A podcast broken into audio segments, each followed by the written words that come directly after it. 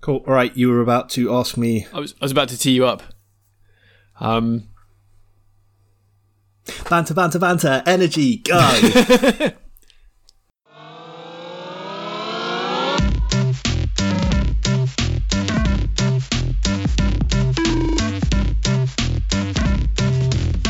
You're listening to I Might Be Wrong, a podcast hosted by myself, Rich Newnham, and my co host, Henry Salmon. You are obviously listening to I Might Be Wrong. I've got Henry with me. How you doing? hello. Yeah, I'm very well, thanks. Looking forward to another episode. Excellent, excellent. So, I think it's your choice this week. Who have you got for us? Uh, I have gone with one that might get me laughed at a little bit because they're not a cool band. Dire Straits. Well, it's better than who I thought you'd suggested because you messaged me or I messaged you earlier, and for some reason, when you told me who you were going to pick, I thought you'd chosen Iron Maiden, which. uh, and I'm kind of baffled. And I was thinking, bloody hell, he's gone for a he's gone for a metal band.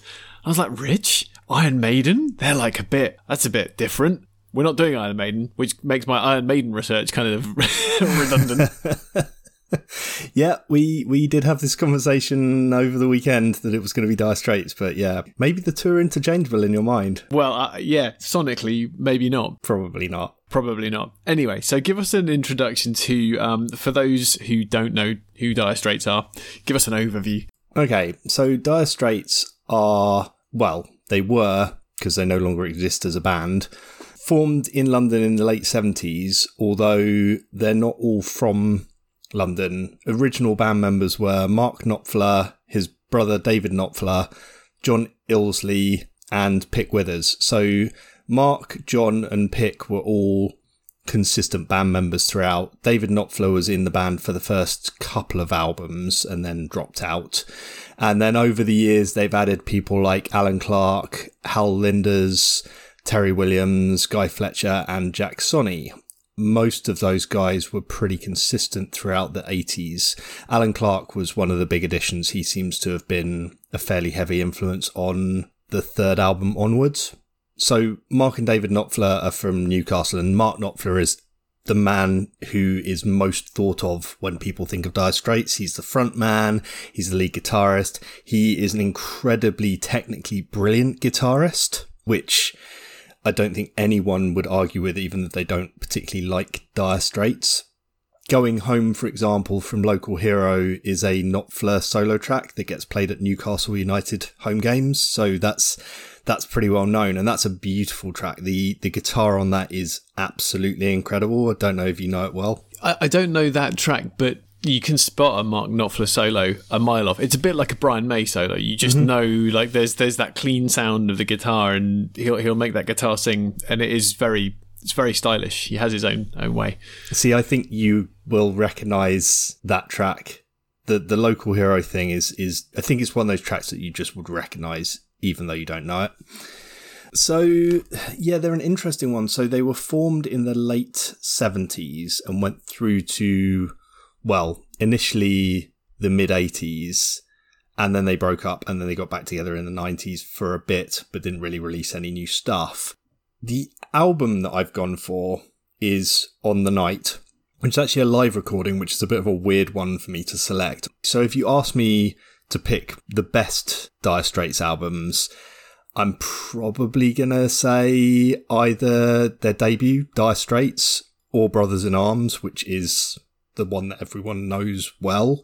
And that's quite a polarizing album because a lot of people see it as a bit Muzaki. I, I disagree with that point of view. I think it's lazy to dismiss that album because it's an it's an easy listening album. It's a very easy listening album, and I don't dismiss that, but it's also musically great and there's some brilliant lyricism in there. I was going to say that Brothers in Arms is the one that I know, and if you can kind of go through the track listing, there are like four or five songs that you just know Yep. just straight off the bat. So it's the it seems to be their most popular one. Um, I don't know their their first album though, so that that's kind of new to me. You'll know some stuff off it. So Down by the River, for example, is a track that I had earmarked as not on on the night, but is a really great track to listen to. And Sultans of Swing is another. We'll come back to those guys, but they are Classics. absolute classics. And they sort of sum up the early Dire Straits sound. So Brothers in Arms is a very big stadium rock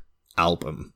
It's sort of a, it's almost a precursor to the sort of Bruce Springsteen type love. So it's these big stadium sounds, lots of beautiful guitars, big solos, all that kind of stuff. And and I love it for what it is, but it's not where they started out, which was Mark Knopfler bringing this blues, country, folk sounds. There's lots of slide guitar. There's a lot of, I mean, that first album is very heavily, Knopfler says it himself, blues. He was listening to a lot of those early artists. But yeah, he is, he's very heavily influenced by, by that style of things. And it's great to hear all of that. So, you, you know, slide guitar and national guitars, which we talked about a little bit on a previous podcast. Yeah, we, we did. They they kind of remind me of the Eagles quite a lot in that kind of Americana type style, and the Eagles slightly predated them, and the Eagles massive. So yeah, I wonder whether um similar stadium rock. Yeah, it's a similar kind of style. Yeah, exactly. So one of the things that's really going to make people love or hate Dire Straits is the sound of Mark Knopfler's voice. He has a very bassy voice.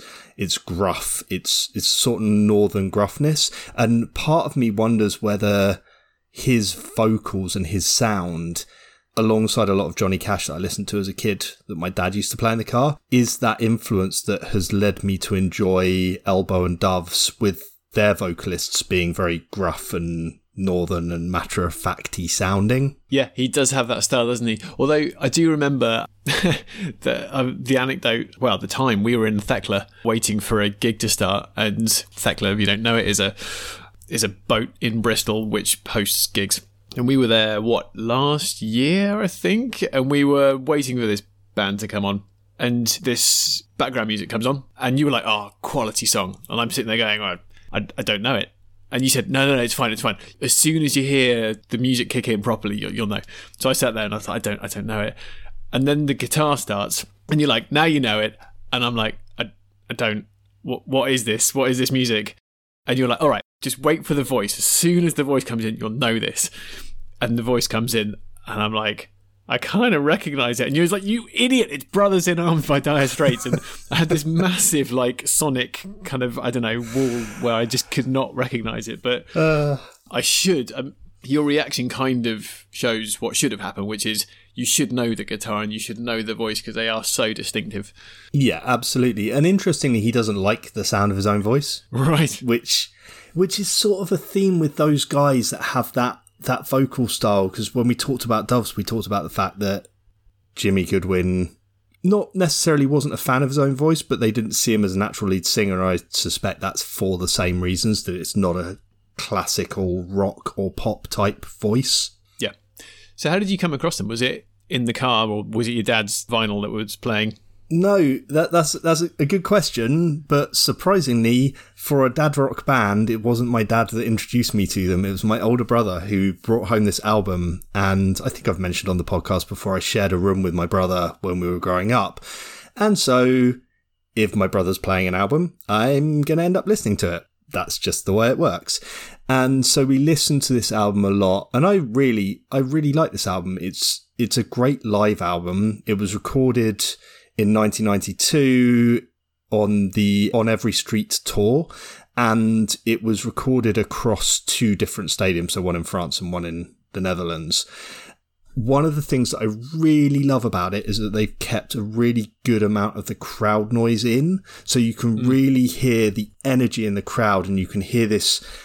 They've come on the stage at the start of the album because there's this big roar from the crowd and then they get going with the actual music. And that's exactly how it is. If you're in that kind of venue, in that kind of scenario, just this massive roar goes up as soon as you see people coming on stage.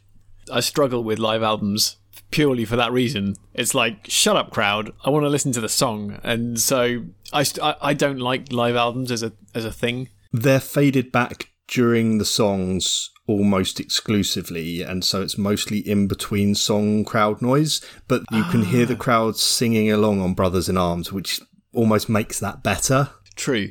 Yeah, I. The thing that annoys me is someone will do a recording and you'll hear some idiot in the back yelling and kind of gargling around with his beer, and you just think, look, just I'm not here for you.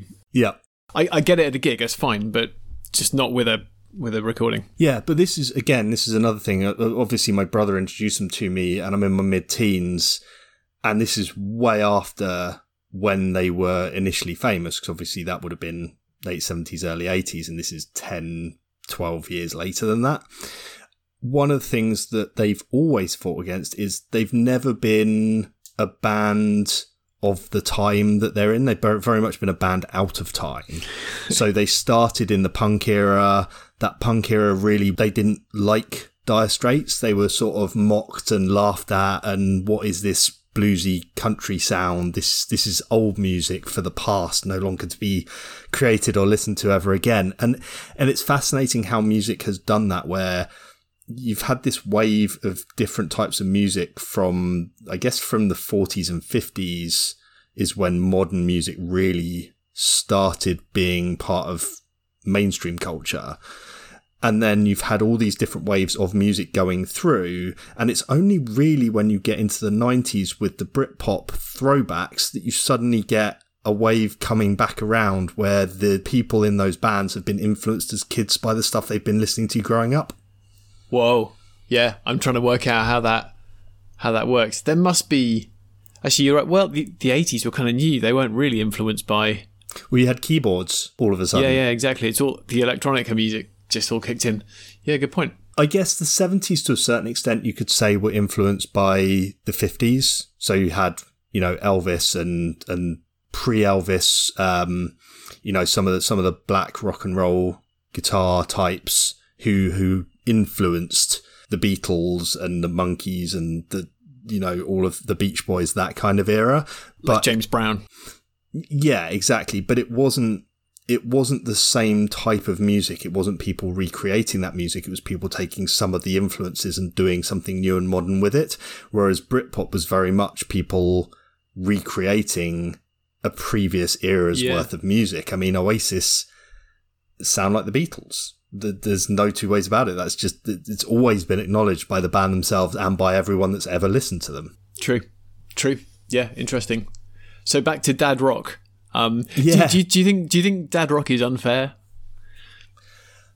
Um, I do and I don't. I think sneering Dad Rock is unfair because I think musically Dire Straits are fantastic. The guitar is brilliant. I love his vocals. I love the lyrics that come with it, and saxophone as well. You don't really hear it nowadays, but I love it as part of Dire Straits' sound.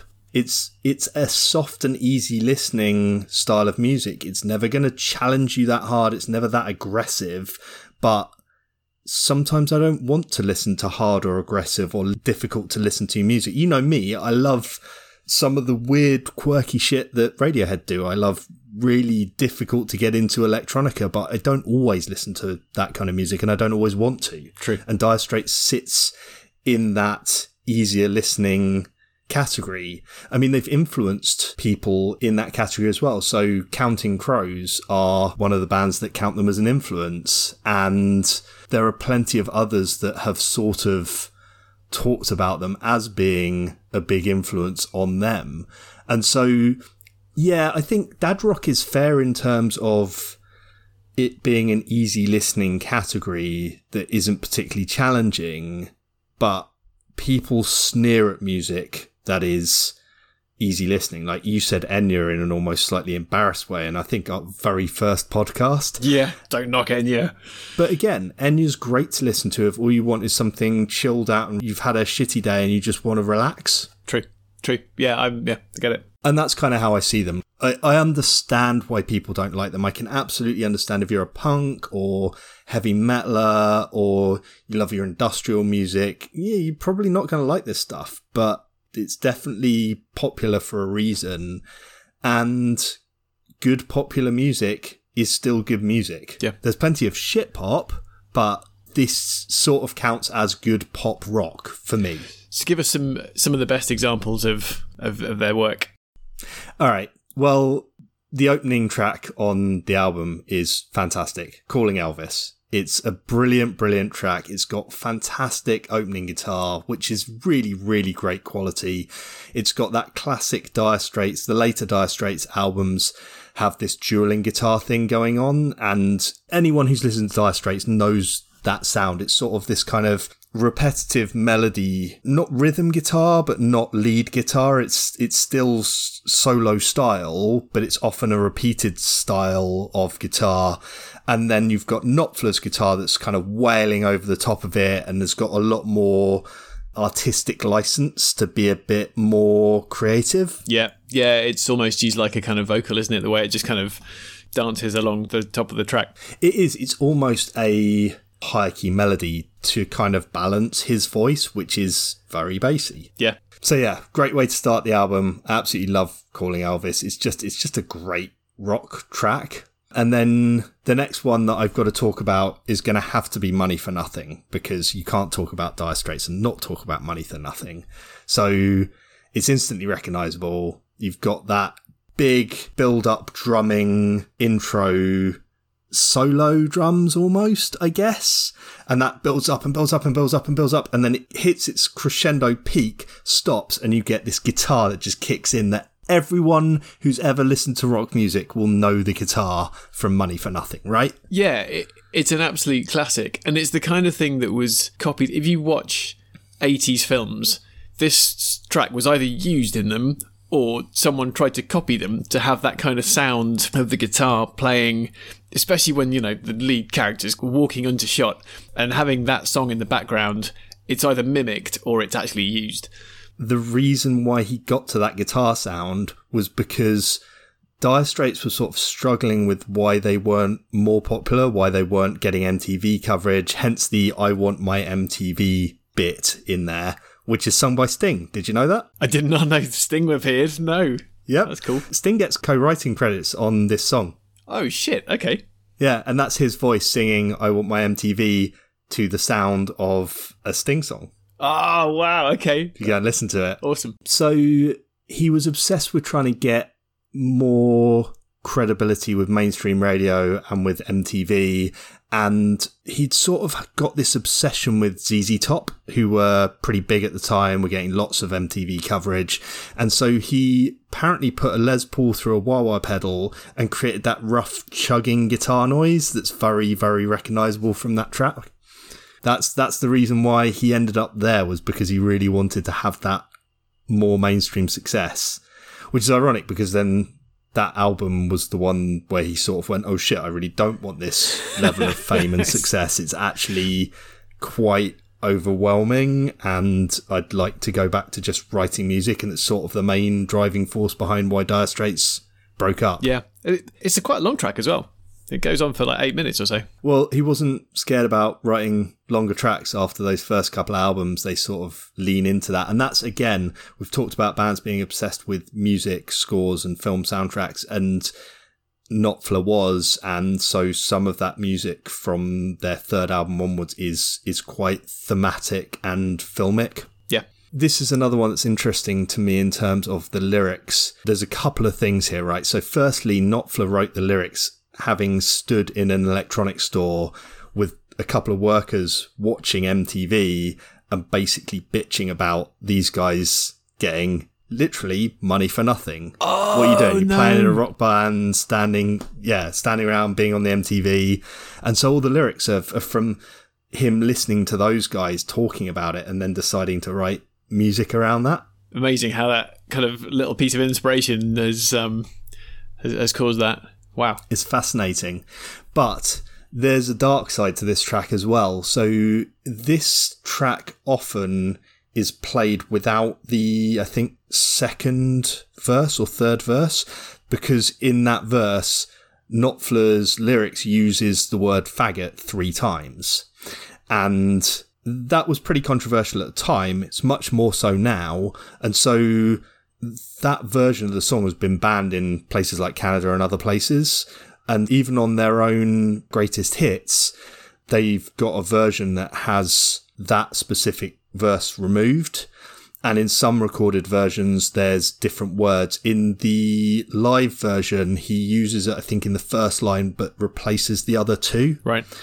He's talked about being in two minds about it in terms of it's written from a third person perspective, and so he wants to portray an authentic voice for that third person. But he accepts that it's controversial and he regrets the fact that that has become a focus and that he probably should have picked other words instead of that one because all he's really trying to do is put across this kind of begrudging but impressed mindset of like, uh, fucking bastards, but they've they've succeeded, and I'm sort of envious, but also sort of impressed.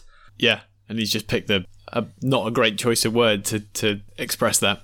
Exactly, exactly, and so I think you couldn't talk about that song without talking about that controversial side of it. But at the same time, I think him recognizing that and then trying to sort of move away from it over time is you can see that they're not they're not trying to excuse it. They're just they recognize it was probably a mistake that they've moved away from. Yeah. So, other tracks that we should talk about are Private Investigations and On Every Street I Love.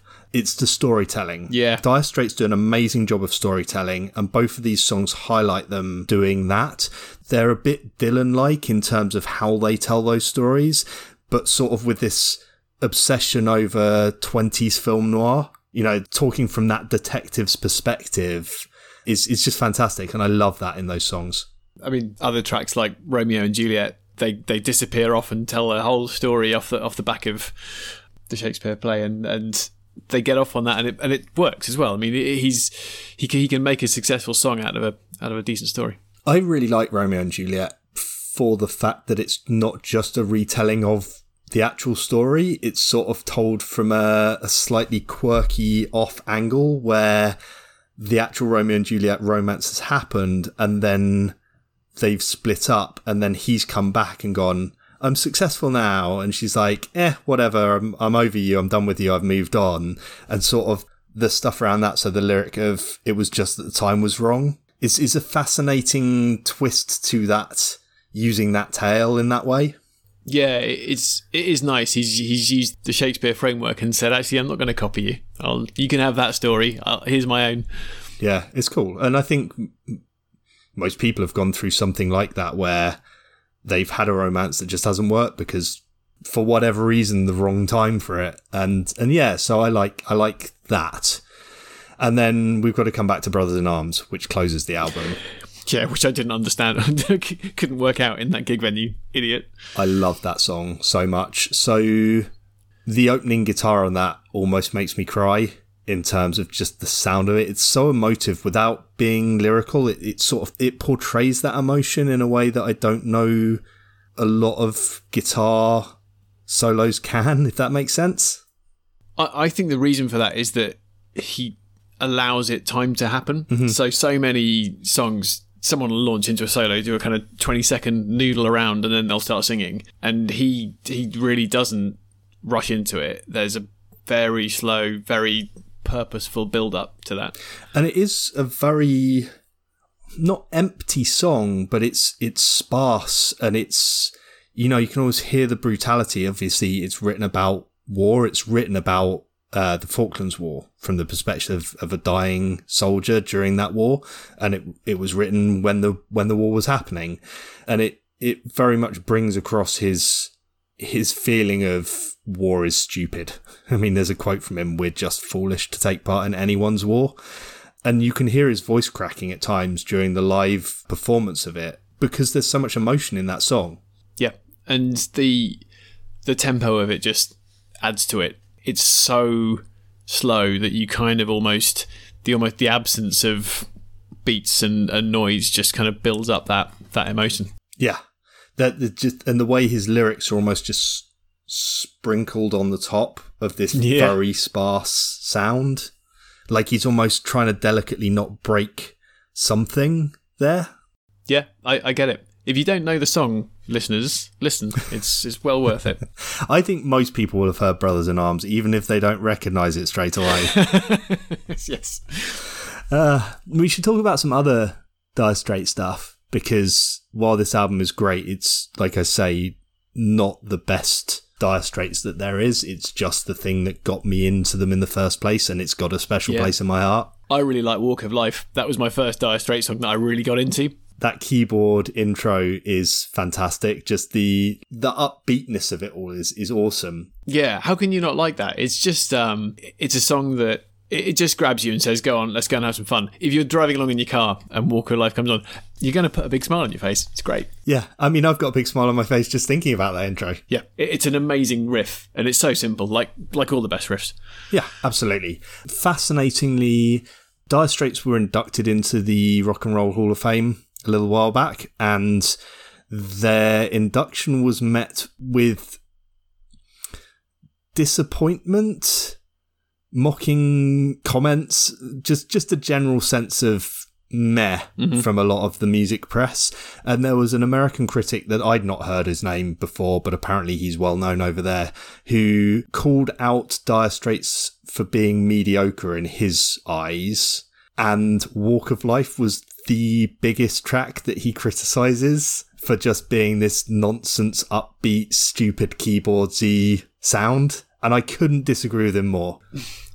If I was having a bad day and I just got a really nice Radiohead album to listen to all day, and then you put that on, they're so different. And thematically, it's pretty simple stuff. They're not going to break any new ground, but how can you not like a song that's just so pure as that? it's just happy. And some people just hate happiness, right? Misery loves company. And I think that's sort of where some of these critics seem to be coming from. Yeah, I understand why that's been criticised. And if you listen to it, if you listen to it alongside all of the other songs we've talked about, the albums that we've talked mm-hmm. about over the last few months, it's definitely one of the more upbeat, enthusiastic, kind of Yeah. bop around. But It's a lovely slice of pop rock. yeah, And I'm fine with that. it's a bit like a kind of, in a way that ABBA do this. Yeah, They're like completely brash. We're going to have some fun. Here, listen to this. absolutely. So I think Walk of Life is in the same bracket. yeah. Funnily enough, Mark Knopfler didn't attend the induction into the Hall of Fame and has literally never commented on it. Right. So there was an article that suggested that he might not even know that he's a Hall of Famer. I suspect he's aware of it, but he's he's just never talked about it publicly. Maybe he doesn't care. I think he thinks the Rock and Roll Hall of Fame is bullshit, and I'm sort of tempted to agree with him. I sort of think a lot of Hall of Fame stuff is bullshit because it's it's sort of a lot of pretentious critics working out who they agree on.